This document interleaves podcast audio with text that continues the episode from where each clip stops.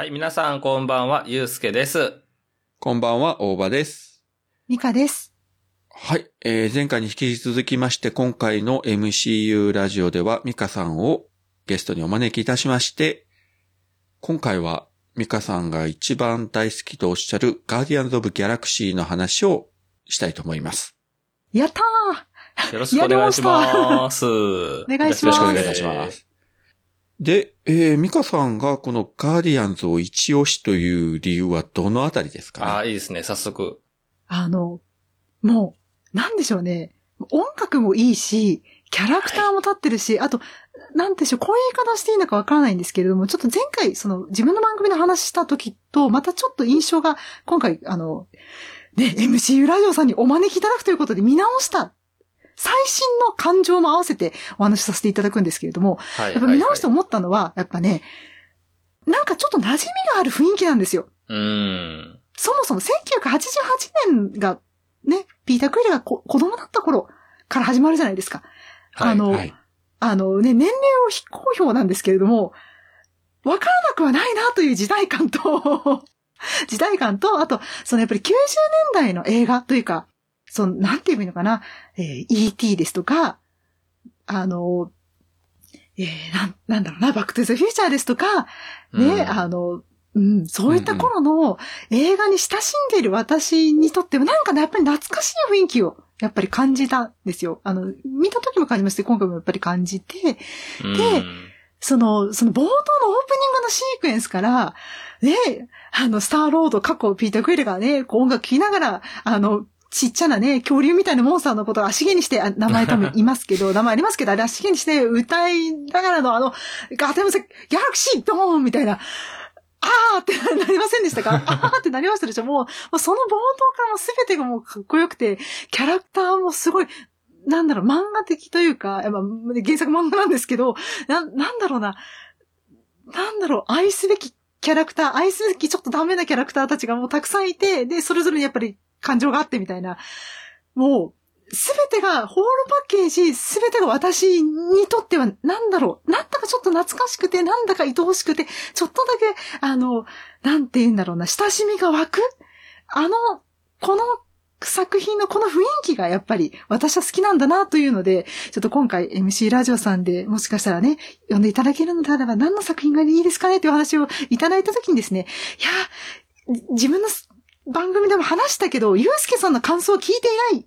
聞きたいっていうのと、えー今回ね、リミックス見て、あの、全編と言いますか、前回もちょっと話しましたけど、ウォッチャーってみたいなのとか、あとは、なんかどうやらガーディアン・オブ・ギャラクシーなんか、あれ ?2023 年に新しく映画出るようだけど、それの前に、どうやらアメリカの、え、ディズニーワールドのエプコットっていう、なんかね、遊園地ありますけど、そこで、え、クションができちゃう。え、でもちょっと待って、カリフォルニアでガーディアン・オブ・ギャラクシー、タワー・オブ・テラー、スペシャルバージョン前やってたよね。しかもディズニー50周年で、そのタイミングでわざわざガーディアン・オブ・ギャラクシーのライト作っちゃう。ふーん。ということは3で終わりって言ってるけど、もしかして、おっと、もしかしてという期待もありつつ、えー今回、えーこの回に参りました、ミカです。はい、えーまた、時間も、二人の時間を奪ってしまいました。二人がポカーンとしてる、あの、オーラを感じております。やばい、やってしまったな。はい、どうですかね こんな感じですけど、どうですかね大丈夫ですかね大丈夫です。私は、ミカラジオの伝説のテネット会を経験してますので、これぐらいなんじゃないです。は経験されてるから大丈夫かもしれないですけど、あの、ゆうすけさんはもうなんか、シーンって、シーンって、いやいや、大丈夫、大丈夫でですかよ。うん、大丈夫、大丈夫。大丈夫ですかはい。大丈夫ですか？大丈夫です。はい。はい。いやね、いいいですよね、ガーディアンズね。はい。うん。で、いいですよねそうそう僕はあの、あの、どっかの流れで話そうかと思ってたんですけど、はい。あの、MCU 作品、僕が意識し始めた頃はもう結構な作品数だったんですよ。フェーズ3の間、半ばぐらいで面白そうやなと思って興味持ち始めたんですけど、はい。どれから見たらいいですかって友人に聞いて、はい。多分全部見るのは大変そうだから、一作見て気に入ってみれば追えばいいと思うと。うんそう言われて、おすすめされたのがこのガーディアンズ・オブ・ザ・ギャラクシーなんですね。だから初めて見たのこれなんです。素晴らしいそう。で、そうそう。これね、あのー多分流れでも出てくると思うけど、いろいろある中でも、全然前後のつながりとか意識せずに楽しめる一本じゃないですか。はい。で、あ、こんなに面白い映画があるんだと思って、こっからアイアンマンに戻って、こう、遡りながら、こう、遡りじゃないか。あの、追いつきながら見ていったっていう風なことなので、本当に MCU の入り口がこの映画でした。うん。おーそれは非常にいいですね。いいですね。そううん。その時の友人に大感謝ですね。本当ですね。すごい。今現在でも MCU 全く見たことがない人が、どれからって言われたらやっぱりこの作品進めるのがベストじゃないかいと思う絶ますよね。対これですね本。当ですよ。特に単独で見るとこのノリの良さ、う。うんん。あの、それまでの MCU 作品って、まあそのキャラクターいろいろいるけど、基本的にやっぱりまあ結構重い作風もあったし、ロキみたいなああいうキャラもいたけれども、割とみんなね、まあキャプテンアメリカとかもそうだけども、まあ真面目ちゃ真面目だし、シリアスなね、うん。世界を救う、地球を救うみたいな話が多かった中で、はい。もうね、非常になんて言うんでしょうね、この、ノリと、はい。うん。あの、口八丁手八丁じゃないけれども、そうですね、日本の作品で言ったら何になるんだろう。例えば、まあその、ルパン三世とかねは、いこういうなんかノリに近いような、とりあえずそういったノリの良さ、うんそれからあの、キャラクターの会話の面白さ、はい。でも、根底には結構ね、みんなそれぞれ重たいドラマを抱えてるけれども、うん。それをね、表に見せないような感じでう、ん。あの、どんなこうね、窮地に陥ろうが、敵に囲まれようが、なんか口八丁手八丁と、あるいは運も味方してなんとか切り抜けていくみたいなね。このあの、面白さですよね。それまでのマーベル作品にはない。あと、完全にその、主人公がいて、脇がいてという、あれじゃなくて、もう完全に集団劇ですね。グループですよね。そうですね。うん。それまでのマーベルは、ね、一作一作主人公がいて、まあ、アベンジャーズでみんな合流して、それが終わったらまた、それぞれっていう感じだったけど、あの、ガーディアンズは別にピーター・クイルが単独でドーンといるという感じではなくて、ガモーラがいて、うん。グルートがいて、うん。ロケットがいて、もうみんなね、画が強いというか、キャラ濃いし、はい。そのなんか集団劇というか、で、なおかつ一作目は、そのバラバラの連中が、だんだん仲間となって、最後こう家族になっていくというね。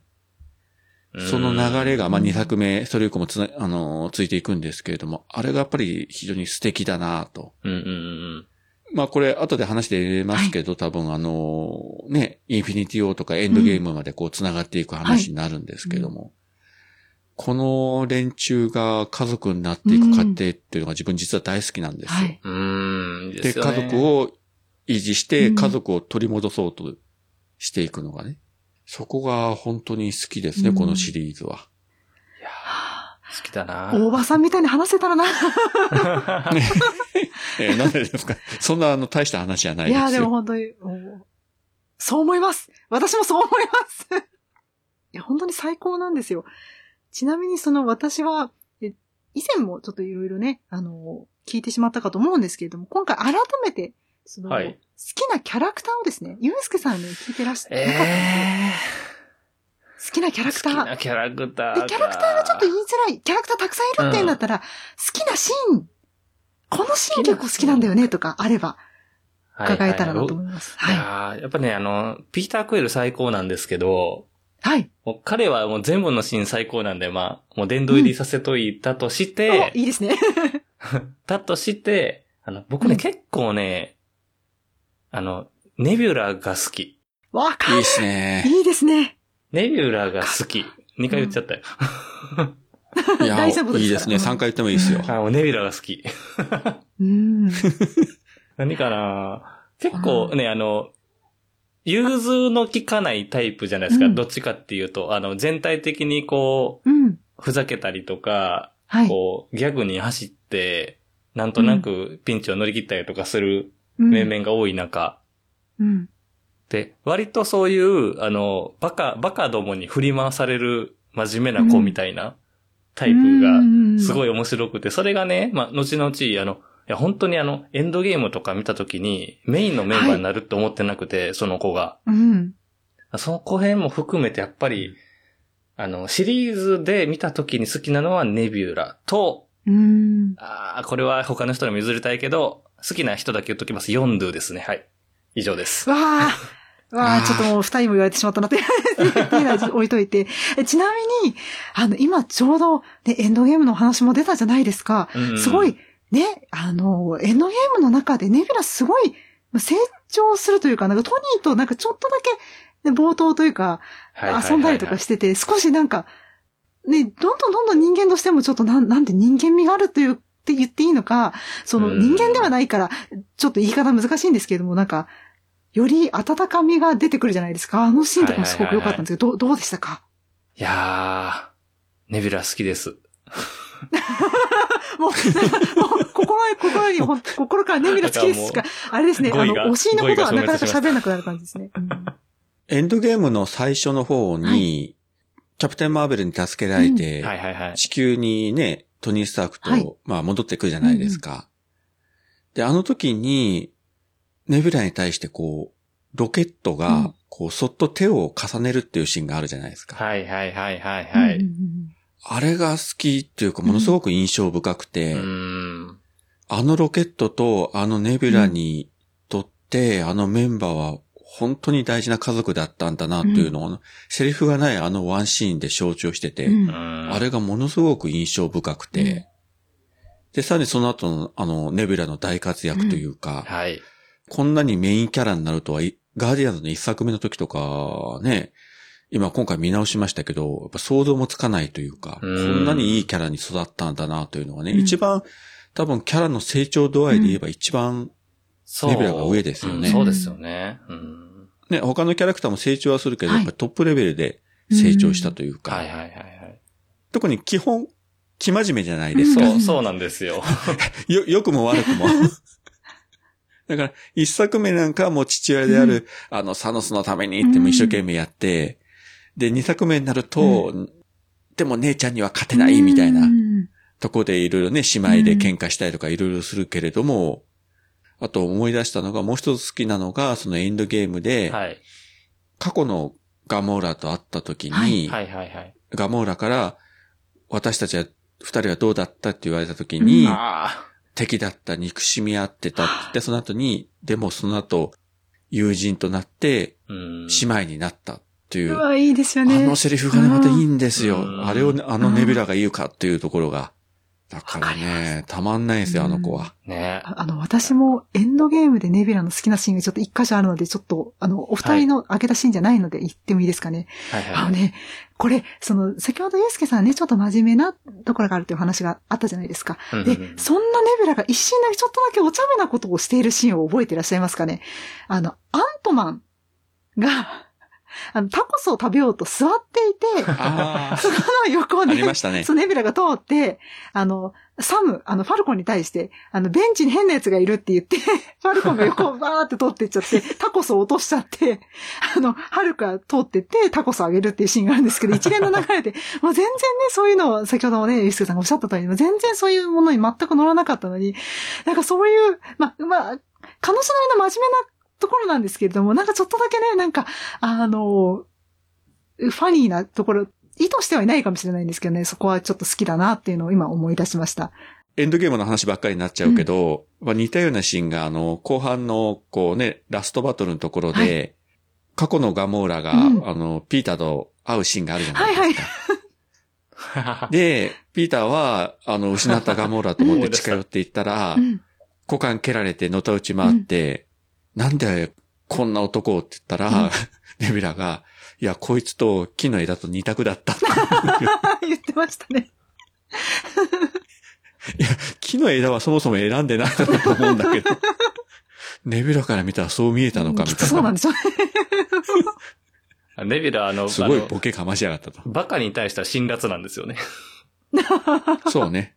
だから、あの、過去のね、ガーディアンズのオープニングのシーンに飛んだ時も、あの、ピーター見てバカだって言ってたし、容赦ないなと思って、ね。ピーターに対しては。うんいやーああいうところが好きですね。うん。ねうんでもね、かなり悲しいキャラクターでもあったんですよね。うんそう体中改造されて。まあ、それとはロケットもね、うんもともと人間だけど、うんうん。何回も改造されてあんな姿にさせられて、さらって言ってるけど、うん一作目のセリフの中で、もう寿命は長くないって言ってるんですよね。そうなんですよねうん、そうなんですよね。ああれがね、今回見直して改めてあれのセリフ聞いたらなんか辛くなってね。うんうん。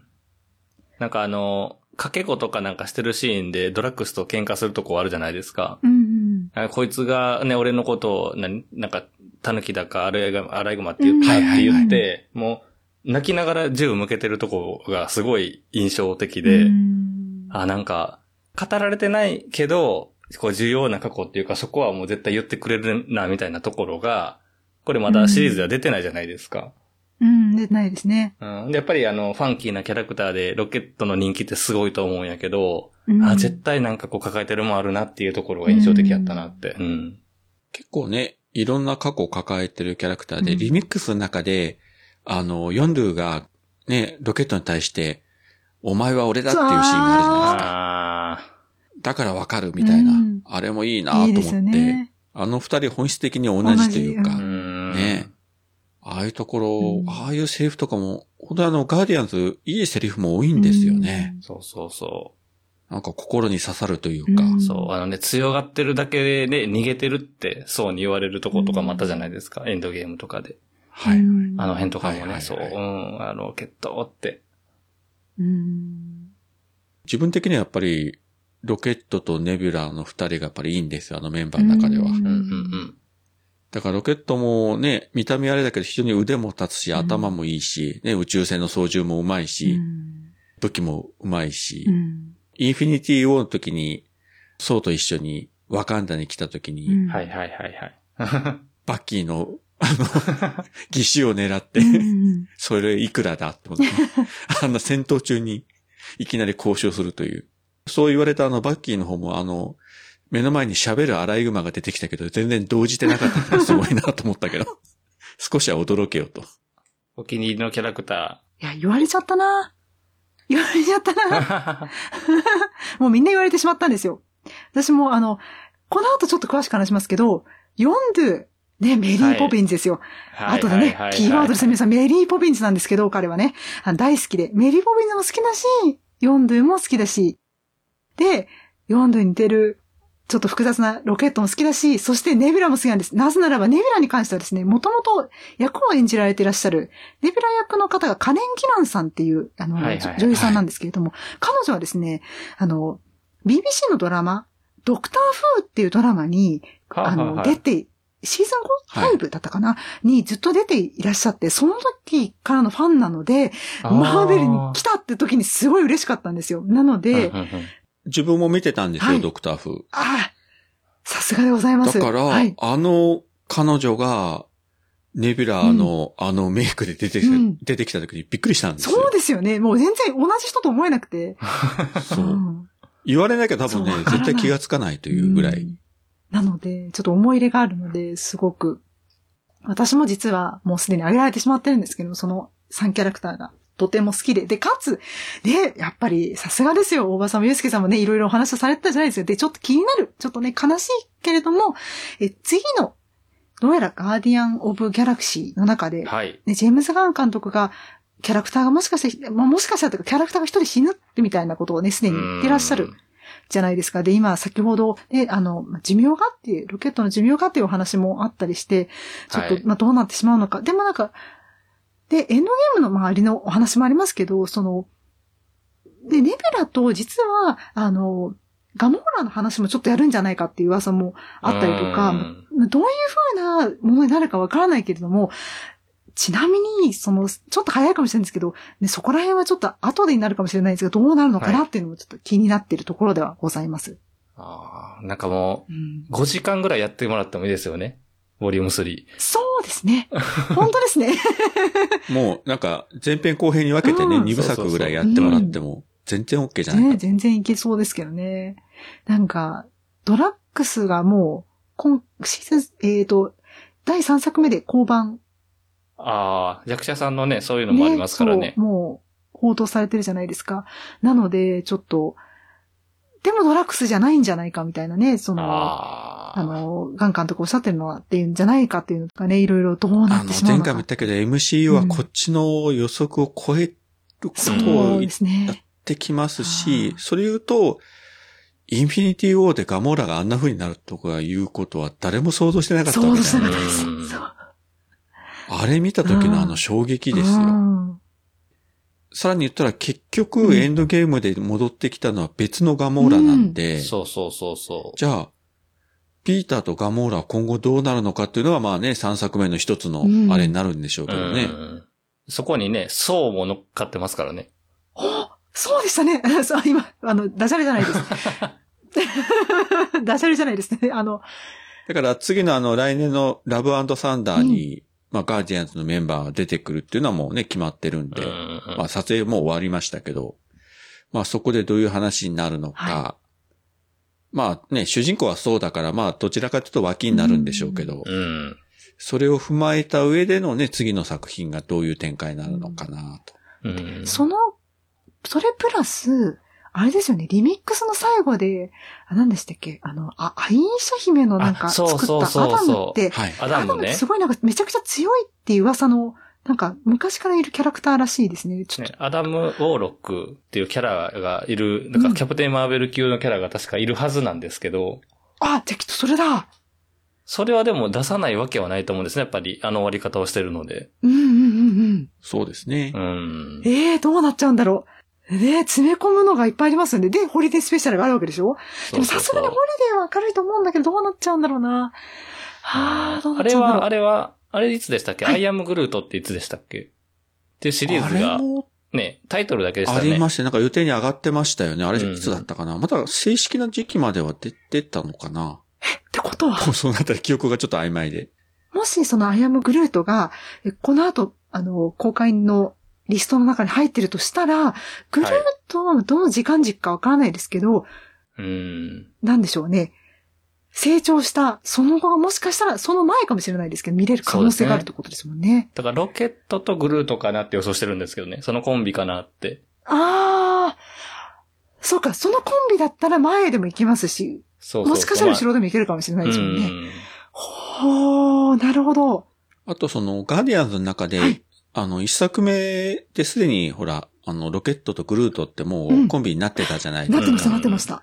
えあの二人の出会いっていうのはまだ全然ね、うんあの映画の中では触れられてないんで、はいはい。なんかそういうのをね、まあ映画ではやらないにしても、あの、シリーズの方でやるとか、なんかそういうのがあったらいいなと、個人的にはちょっとね、思ってるんですけどね。うん確か。に。気になりますよね。意外とありましたね。だからボリューム3もあるし、ラブサンダーもあるし、ホリデースペシャルもあれば、アイアムグルートもあるっていうね。ありますね。楽しみ。ね楽しみですね。ねえ。だからあの、ガーディアンズって最初の話でね、その一作目は他の作品と繋がってないからね、うん初心者に入りやすいって話しましたけど、はい。でも今こう振り返ってね、俯瞰してみると、このガーディアンズがそれ以降のシリーズ全般に与えた影響というのはものすごくでかくて、うんうん。これなくしては MCU のその先がね、成り立たないぐらいすごい、あの、存在感のある作品になったっつうのは、ちょっとね、あの、いい意味でびっくりしましたよね。うんこんなに、あの、大きいポジションになる。まあ、さっきのネビラの話もそうだけれども。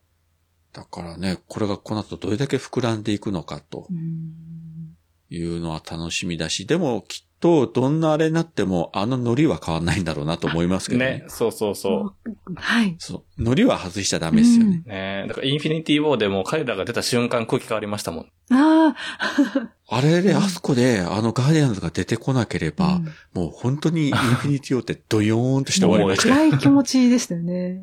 冒頭から音楽がもうドヨーンとしてたでしょ？オうんープニングからまずあれ始まって。で、もうね、あの、僧たちの船はみんなやられちゃってるみたいな。うん。ロキやられたみたいな。うんえ、マジっすか？ハルク全く相手されないみたいな。あの、ノリのいい音楽とともに現れてくるというあのガーディアンズが、本当にあの時救われたというか。うんで、しかも結構ソウと合ってるというのがね、また。うん面白いですよね。ね。エンドゲームの最後で、あの、ソウとピーターが張り合うシーンがね、うんね、どっちが船長か。そうどっちがリーダーだって言って、いやいや、お前、お前に、お前に決まってるだろうっていう張り合い方が面白いね。俺だ面じゃなくて。白いですよね。うん。その後がね、次のラブサンダーでどう書かれるかわかりませんけれども、うん楽しいっすよねえどうね。なっちゃうのかな。何ぼでも話すことがあるんですよね。細かいネタも多いし、うんあの、あと笑ったのが、あの、リミックスでの、はいあの、ナイトライダーのネタ。はいはいはい。デビッド・ハッセルホフ、合ってます？かね？うん。合ってます。あのね、ピーターが子供の頃、うん自分の父親は、あの、ナイトライダーに出てるかうんら、だから家にはいないんだみたいなことをね、友達の前で嘘を言って強がってたっていうセリフがあって、それを受けてあの、ワンシーンね、あの、デビッド・ハセロフが本人が出てきたっていう、ナイトライダー見てない人が見ても全然意味わかんないし、うんと思ったんだけど、自分らなんかあの、ドンピシャナイトライダー世代だったんで、よくぞ出してくれたな、みたいな。で、ちゃんとあの、日本語吹き替えも当時と同じ佐々木勲がね、声当ててて、ああ、そうだったんだえ、。でも本当に少しのシーンですよね。おそう、ワンシーンだけ。まあもちろんあの作品の中にあの、スタローンが出てきて、はいね、あっちも佐々木勲の持ち役なんで、それもあったけど、うんいやー、ナイトライダーのマイケル、佐々木勲の声でここに出たか、みたいな。よくわかってるぞ、日本のスタッフも、みたいなね。あれはね、嬉しかったですね。音楽とか年代とかの要素あるから、そういう、あの、80年代とかのカルチャーに対してのリスペクトもすごい大きいのがいいですよね、この作品。いいですね。いやもう本当サントラを聴いてるだけでも、そのね、外出先とかで、もう気分が上がるんですよね。うーん、わかります。ねいいんですよ。うん。やっぱりね、音楽大事ですよね。いや、もう本当大事。もう最高、この映画の音楽。本当ですよ。だって、あの、私何回か、あの、一作目映画館で見て、はいえっと、。母親とも見に行って、その後友達とも日本上映の時に見に行ってるはずなんですけど、なんか、その時にその、えっ、と、どの曲だったかな？えっ、とね、友達がすごい感激して、これってなんていう曲なのってすごい聞かれたのをね、今思い出しましたね。いいですね、うんそのエピソード。うん。でやっぱり、その、見終わった後に、これって何なんだろうとか、そういうのもね、ちょっと、新たな出会いだったりするので、ね、ナイトライダーもそうですけど、私のちょうど、あの、ね、日本でも放映されてたじゃないですか。で、ナイトライダー自体は、がっつり見てないんですけれども、あのうんうんうんなんでしょうね。その、よくテレビでの、えー海外ドラマをテレビでやるときなんでしょうね。サムネイルみたいな、あの、画像みたいなのあるじゃないですかね。広告の、あの、あれだけはちょっと覚えてい、うっすらと覚えていたので、あ、これがと思ったので、なんか、うん、知ってるぞ。え、絵絵だけ、絵絵というか写真だけ知ってるぞと思ってですね、すごい懐かしかったですね。うーん。ナイトライダーは未だにね、あの CS とかでも放映したりするし、ソフトでも見れるし、あれに出てきた車もね、最近なんだっけ、プラモデルかなんかが確かまた再販されたとかなんかありましたよね。はあ。すご。い。車、うんえっと、キットだったっけあの人工知能の。あそれと主人公のマイケルのね、あの、いわゆるバディものでもあったけれども、うんうんうんまあ、要はあの、アイアンマンとジャービスみたいな関係だったけどね。あれがね、良くてね、あの車のデザインとかもうん。今見ても全然古びてないし、良かったんですよね。ちょっと話がそれちゃったけど。い。や。ー でもね、そこからナイトライダーね、知ってる人が見てもきっと楽しいでしょうし、うん。ね、あの、その時代知ってるぞっていう人が見ても楽しいし、しかも知らない人が見てもやっぱり楽しいし、ねうん、入りやすいですよね。ねあの、あの、ヨンドゥの話しません？ああ、ぜひ、ぜひ、いいですね。もうみんなしたいと思うんやけどゆうすけさんありがとうございます。ぜひ、振ってください。ヨンドゥがね、これちょっとあの、ミカさんにネタバレにならない程度にちょっとお話しするとですね、あの、はい What if 今ね、1話だけ見張ったって言うんですけど、そこにね、はいあの、やっぱ、あの、あれはもしもの話なので、はいはい。全く別の世界線っていうことで、またヨンドゥが登場するお話があるんですよ。はい。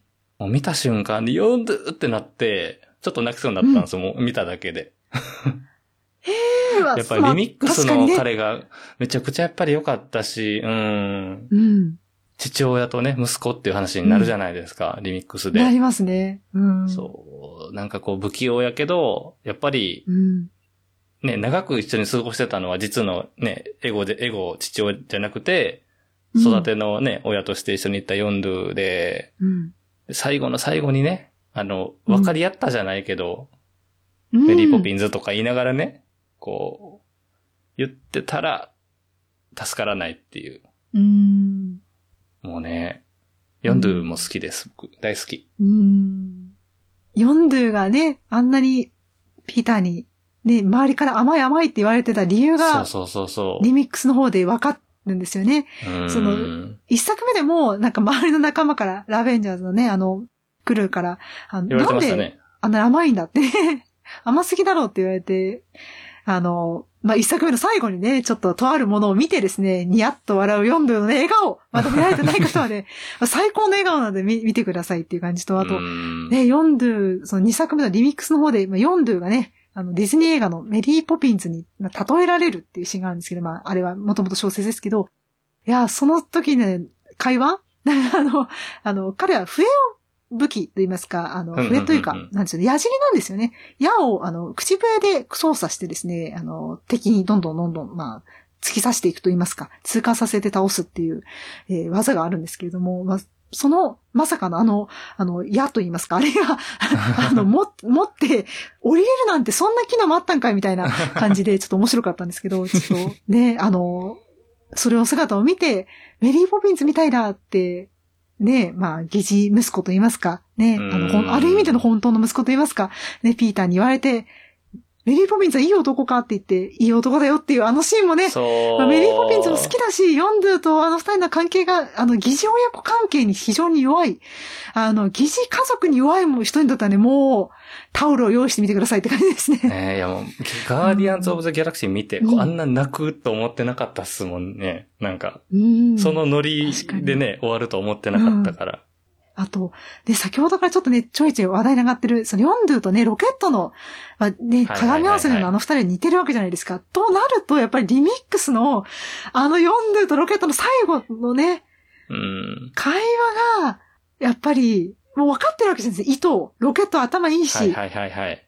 もう火星明確にこれしかないんだってワンセットしかなくて、ピーター・クイルがまだうんエゴが暴走、ね、ぼもう本当におお怒り狂って今にもっていう時に、まだピーターだけ残ってて、ね、その、えー大気圏から、まあね、外に出てしまって宇宙空間に行っても生きていられるようなそういうつけるものはワンセットしかなくて、だけど、まあそのね、地面と言いますか、そこの星に降り立って残るのはヨンドゥとピーターみたいな。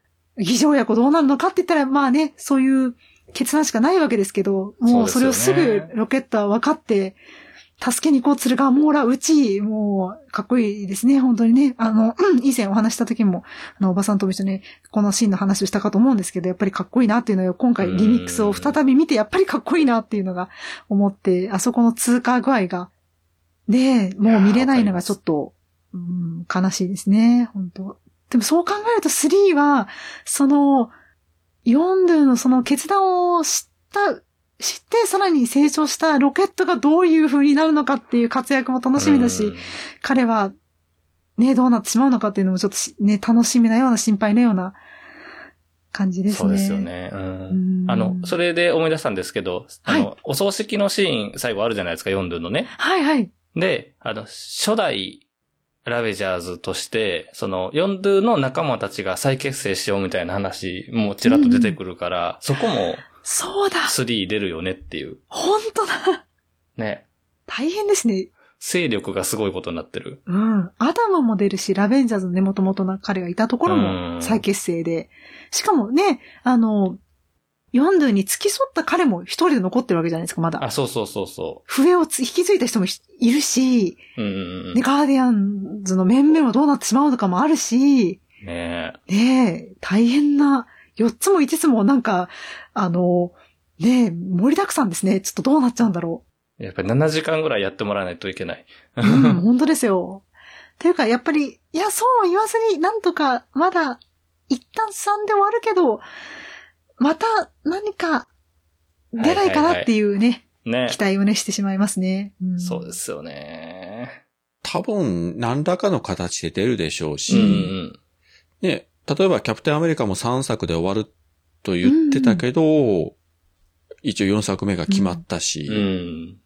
ね、そういうことも、あの、ガーディアンズもないとは限らないし、まあ、主演作がないにしても、また他の作品でね、ラブサンダーみたいに、このキャラとこのキャラがこっちに出てくるとかいうのは当然ね、うん。今後あるはずだし、ね。多分ずっと誰かは出続けてくれるだろうし、まあ、たとえね、一人だけであったとしても出てくれたら、やっぱりそれはファンとしては嬉しいしいや、ね。そうですよね。うん。誰が出ても嬉しいですよね。なんか、あの、メンバーの中からうん。確かに。うん。あの、さっきの、あの、ヨンドゥの話、まあ、あの、疑似親子という話、聞いてて思ったのが、あの、これ、日本語吹き替え版の方の話になるんですけども、はい。あの、ヨンドゥの声の人って、あの、怒り言動の声の人なんですよあ、ね。そうなんですか。エヴァの。えー、知らなかった。確か。で、この前見直した時に、い、や、その親子関係を思った時に、まあ同じ声だけど、いや、怒り言動は実の息子とは全然うまくいってなかったけど、ヨンドゥはね、こう、赤の他人でもちゃんとこう親子関係築けて、なんかね、爪の赤センチで飲めやっていうふうにね、この前新エヴァンゲリオン見ながら思いましたよ。あの、不器用な親父っていうね、ところは共通してるんやけど、うんこうも違うかというね。うん、確かに。でも、ヨンドはちゃんと自分の言葉で気持ち言ったけど、怒り言動って結局、悪巧みはいろいろするけど、最後の最後まではっきりとはこううんなかなかね、言わなかったんで、うんうんうんうんちょっとは見習いよ。というふうにね、ついつい思いましたよ。まあ、まあ、まあ、アベルとは関係ないけど。ね、言動に、この映画見ろよと。そうですね。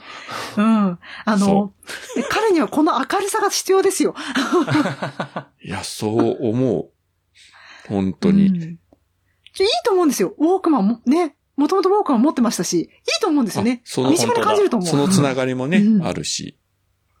まあ、そう思えるのは日本のファンぐらいだけでしょうけどね。アメリカのファンはそこは考えないだろうから。い、や、でもなんかね、うん。語り出したらキリないですキリがなね、いですよガーディアンズはまあですね。いくらでも語れるけど、な、何からい、いくらでも語れるからこそどこから行こうかなっていうのが悩んじゃいますね。とりあえず私はそうそう。そう、あの、あの、意味深に出てきた3人組のウォッチャーが、ちょっと今後はねね。気になるっていうところがね。うん。よう気づきましたよね、ミカさん。あと、これはちょっとやっぱり触れた方がいいとは思うんですが、はい。えーもう一応解決はしましたけれども、一旦ですね、ジェームズ・ガン監督はディズニーから、うんあの、解雇されて、そうそうそう、そうでした。はい。ガーディアンズ3作目が宙に浮くみたいな話があって、キャスト陣がもう猛反対して署名活動するなりなんなりね、うん。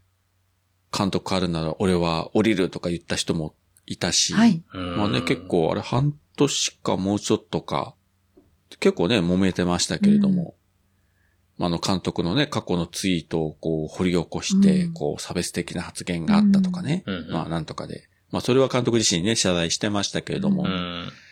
まあ今のこのネット時代、その昔のね、その何年も前の発言うん。をなんかもう探しまくって掘り起こして指摘するっていうのはどうなんだろうという気もしするんですけれどもね。まあ悪いことは悪いかもしれませんけれども。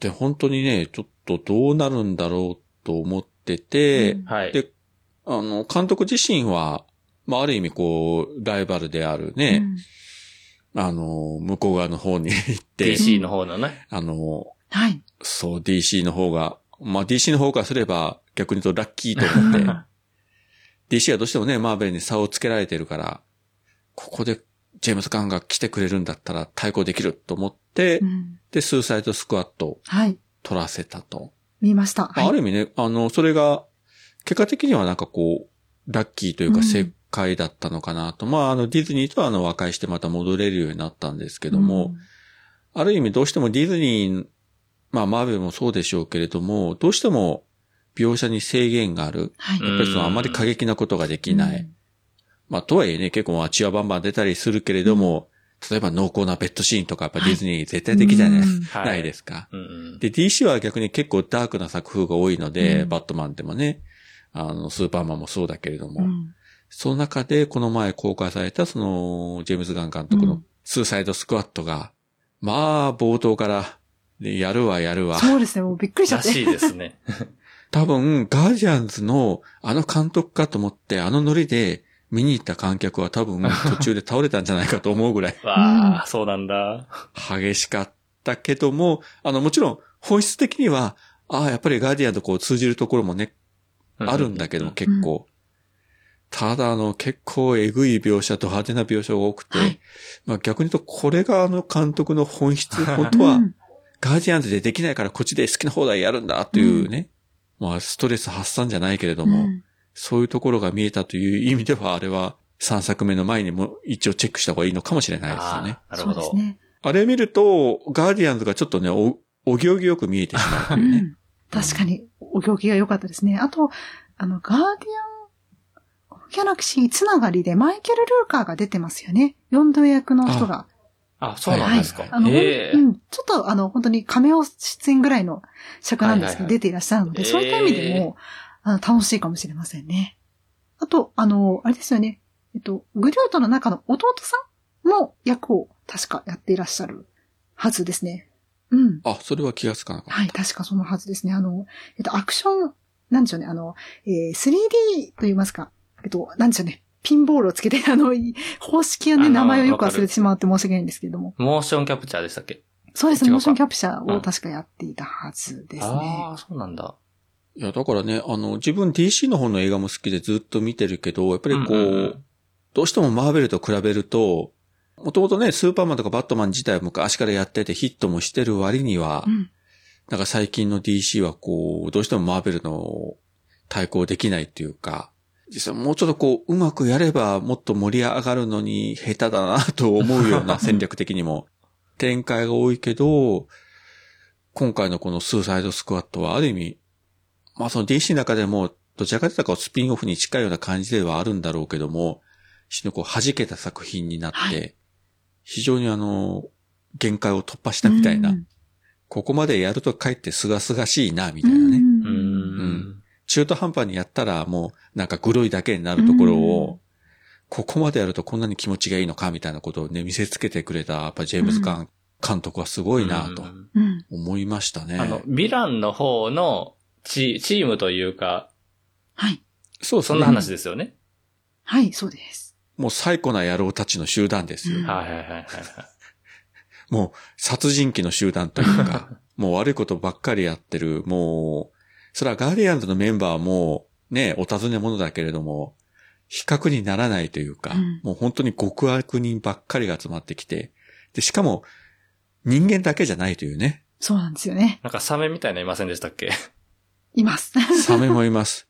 で、サメ以上に凶悪なイタチがいてですね、はい。そうなんや。あれ子供を殺しまくってるイタチですよね、あれ確か。ええそうですね、もふもふの。ウィーゼルって言葉でした。そう、ビーゼル。でしたかね。うん。人間と同じぐらいの身長がある二足歩行のイタチだけど、言葉は喋れないんですよね。ほうほうほうほ非常にあの、確かにこれ実は凶悪だなと思って出てきたらいきなり冒頭からああなって、うん非常にあの、美味しい役なんですけれども、こんな奴らが主役なのかよみたいなね、うん結構ね、言っちゃってますからはいね。う。あーそれはディズニーではできないですね。できないですね。絶対できないですね結構私ドキドキしました。あの、途中どうし、どうしたらいいんだろうって思いました。面白いんだけれども、ちょっと私、あの、ワオーって感じで、思わずワオーっていう気持ちになり、どうしようってなりましたね。映画で見ながらどう、どうしよう、どう、どうすればいいんだと思って、あドキドキドキドキっとしながら見てました。あの、面白いくはあります。面白いは面白いです。僕の好みを知ってる人からは、ゆうすけさん多分あれ無理だよって言われてるから、ああ、本当ですか？少なくとも映画館では見れないなっていう。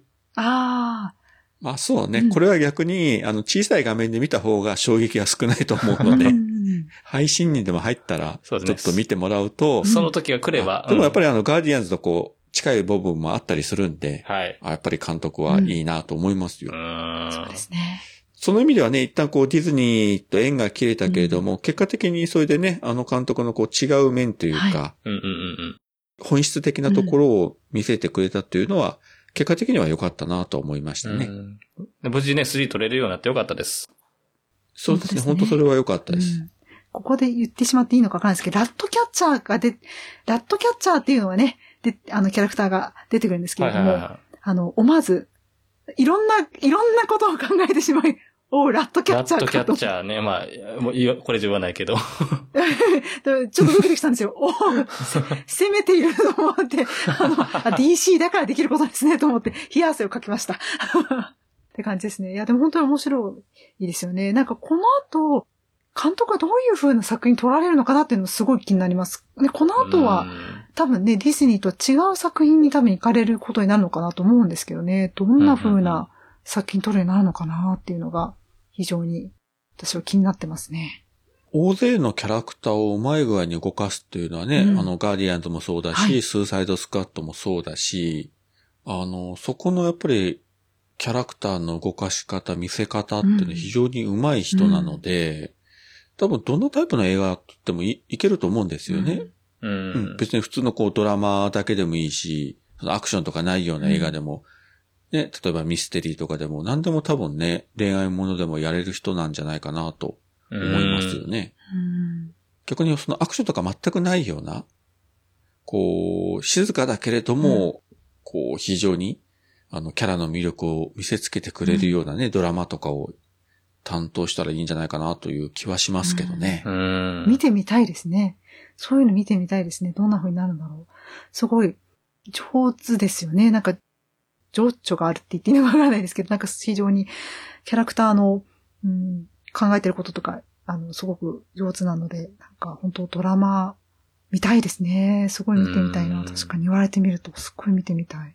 まあ、マーベルの中で言ったら、ルッソ兄弟も、はいあの、大勢のキャラクターをうまく動かしますよね。うん。はいはいだから、はいはい。まあ、それとはまた違う意味で、あの、そのあたりの演出力がある人なんで、そのマーベルとも DC とも、要するにアメコミ映画ではないところで、絶対いい作品作ってくれると思うので、そういうのをまたね、まあ、ガーディアンズのあれが終わった後にはい見てみたいですよね。見てみたいですね。結構ね、うん。ガーディアンズはまだ語ってもいくらでもあるんですけどね、細かいネタから大きい話から何ぼでもあるんで、うん。あれなんですが、まあちょっと結構いい時間になってきましたので、はい。そろそろ締めたいと思いますけれども、いやーでも、何ですかね、この、マーベル作品、それぞれね、本当にいろんな特色があって、いろんなキャラクターも山のようにいる中で、ちょっとこう頭一つこうズバンね、うん飛び抜けてこう輝くような感じがどうしてもガーディアンズとこのメンバーってあるんですよね。そうですね。もしかしたら、一人一人で見たらそこまでないのかもしれないけど、うこのグループというかこの家族、うん本当にもう今家族になりましたよね、このメンバーっていうのは。これ本当に最強だと思うので、このね、家族は行き着く先が、できるだけ悲しいものではあってほしくないな。ううですねインフィニティウォーであんな経験をね、我々もしたので、そもうこれ以上のことは正直見たくないなというのがね、う。うん。やっぱり、あのキャラクターたちにはあのノリでね、うん大変な局面に陥るだろうけども、あの、乗り越えてハッピーエンドで終わってほしいなというのを今、願っておりますけど、はい。さあどうなりますか？そうなんですよね。ね。楽しみですね。うん楽しみですね。私もなんかバックトゥーザフューチャーみたいになんかちょっとハッピーなエンドがいいな。ちょっとすみません。他作品で申し訳ないんですけど、なんかね、ちょっと明るい未来を感じるような、そういうなんかまだつ続きそうだな、みたいな。まだ彼らのこの先は見れないかもしれないけど、映画では、まだキャラクターは元気にどっかでやってるんだろうなっていう感じがわかるエンドを望んでいますね。だったらいいなって思いますね。あとすみません、言い忘れてたんで、はい最後に一つだけ、ネタバレにならないように言いますけども、とマーベルの、まあ、映画としては最新作になるシャンチー。はい。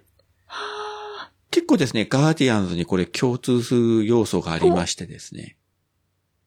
まあ具体的なところは言いませんけれども、あの、ミカさん見ていただくと、あ、これガーディアンズに近いよなというところがですね、あります。で、あえて言うとですね、ギリギリで言うと、あの、シャンチーの中でもガーディアンズと同じように、歌がですね、非常に重要になってきます。へえ。これあの、ゆうすけさんは分かってくれると思いますけれども、ちょっと笑っとくだけにしときます。いいシーンで、いい、非常にいい歌がかかります。これは非常に大事です。わあ、なので、えー、メカさんには早くシャンチーも見ていただきたいなと。ぜひぜ痛ひ。い。なんとか、いなんとかないかな。40日、うん。はい40日か45日か超えると配信に来るっていう話もしてましたっけね、サンシャンチーは。そうなんですかへえ公開してからもう、うん。もうダメだったら配信になるかな。でも映画館でね、できればうん。いね。やー、そうっすよね、やっぱり。うん。一緒にですね、歌いたくなるようなシーンがあります。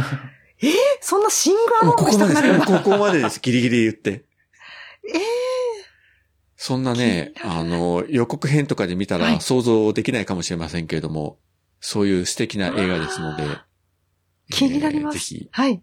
多分ガーディアンズ好きの方はシャンチーもうん乗って見ることができるんじゃないかなとはい。思います。そうっすね。はい。あと、ゆうすけさんの方は何かガーディアンズについて最後に。いや、やっぱりね、いつか MCU ラジオをやってたら、この作品について語る日が来るんだって思ってたんで、すごく楽しかったですし、はい。あのね、めっちゃね、ガーディアンズはね、グッズ買っちゃったんですよ。シャツ、あの、何カセットテープの、ね、うんオーサムミックスのプリントされたシャツとか、はあとあの、自宅のキーホルダーとかね。すごいな。そう、めっちゃ好きでね。で、それめっちゃ好き好き言ってたから、友人が一回あの、枕カバーにはいはいはい。スターロードがプリントされてる 枕カバーを一方的に送りつけられたことが あって、あの、添い、添い寝できる風なやつ。これ、ロッキー様バージョンもあるんですけどね。ロッキー様のとスターロードの子があって、そう、はい。送りつけられたことなんかもあるし、あとね、あの、マスクあるじゃないですか、スターロードの。うん。あ、はいはい。あれね、あるんですよ、レプリカで。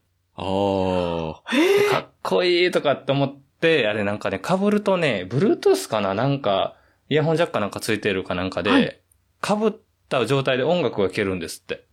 いいね、それ。そう。だけどね、やっぱりあの、大人向けの、いわゆるホビーみたいなやつなんで、はいまあまあなお値段とかちょっと買うには至らなかった。だから、あなんか輸入かなんかせんと買えないみたいな。日本ではちょっと取り扱ってないとかだったんでやめたんですけど、もうそれぐらいやっぱり夢中になった、うん、作品ですので、本当に楽しかったですね、今日は。いやー、喋った。ちなみにその枕カバーっつうのは、はい。あれですかね。どんなもんなんですかね。それで眠れます？一回や、もらったし、贈り物ですし、やっぱ好意なので、あの、とりあえず、いただいたその日は添い寝しました。ピーター・クイルと。あの、うちの別番組の相方のうさこがもうロキ様命の人で、もうロキ様グッズ買って、うん等身大ロキ様の抱き枕があれば一緒に寝るとかずっと言ってるんですけれども。輸入ですねいややっ。ぱり、先ほどロキ様のもあるということだったんで、輸入ですね、これは。輸入しなきゃいけませんね。輸入しろと言っときます、今度。あの、東京に遊びに行った時も、池袋のアメコミショップとか行った時に、あ、あるやんって思ったけど、買わなかったです、うんさすがに。あみんな、すごいな、うんファンは。あ。ねすごいですね。じゃあ、あと、ミカさん、最後に、はい。締めのお言葉を。そうですね。皆さん、夢も愛も詰まった素晴らしい音楽と何よりもキャラクターがすごく魅力的で、なんだろうな。一人でも楽しい。みんなと見ても楽しい。どんな環境で、まあ、映画館がベストですけど、映画館じゃなくても楽しい。もうとにかく楽しい。ハッピーな映画ですので、ぜひ、見たことないよ。また、見たけどもう一回見たいなっていう方はぜひですね、ご覧になられてはいかがでしょうか私も非常に印象に残っている映画館で見て、あの、親と一緒に見てですね、これはってなって、友達と見て、これはってやっぱりなって、今回も見て、やっぱりこれはってなったので、何度これはって言うんだってぐらいに、わってなったので、もう今後の展開も楽しみですし、で、さっきちらっと言いましたけど、いやー、なんとかして、えー、13時間ぐらいか15時間だったかのフライトに耐えてですね、ディズニーワールドに行って、アトラクション、私遊園地も好きなので、乗りに行きたい状況が収まれば乗りに行きたいねっていう野望も新たにできましたので、いやー、ね、まだまだ、ガーディアンズ・オブ・ギャラクシー、世界は広がっています。まだね、今なら1、2と、まだね、少し他にもちょっと出てますけど、まだまだ全然追いつけると思うので、皆さんもぜひ一緒にいませんか？という感じでございます。本当に本日は大場さん、ゆうすけさん、あの、こちらに、えーお招きいただきまして、あの、ありがとうございました。お世話になりました。こちらの放送ありがとうございました。ありがとうございました。あの、またいずれですね、あの、ミカさんにははいまた別の作品の方ではいゲストにお招きすることもあろうかと思いますので、その時はよろしくお願いいたします。お願いします。はい。じゃあ本当今回は皆様方ありがとうございました。お疲れ様でした。失礼します。ありがとうございました。ありがとうございました。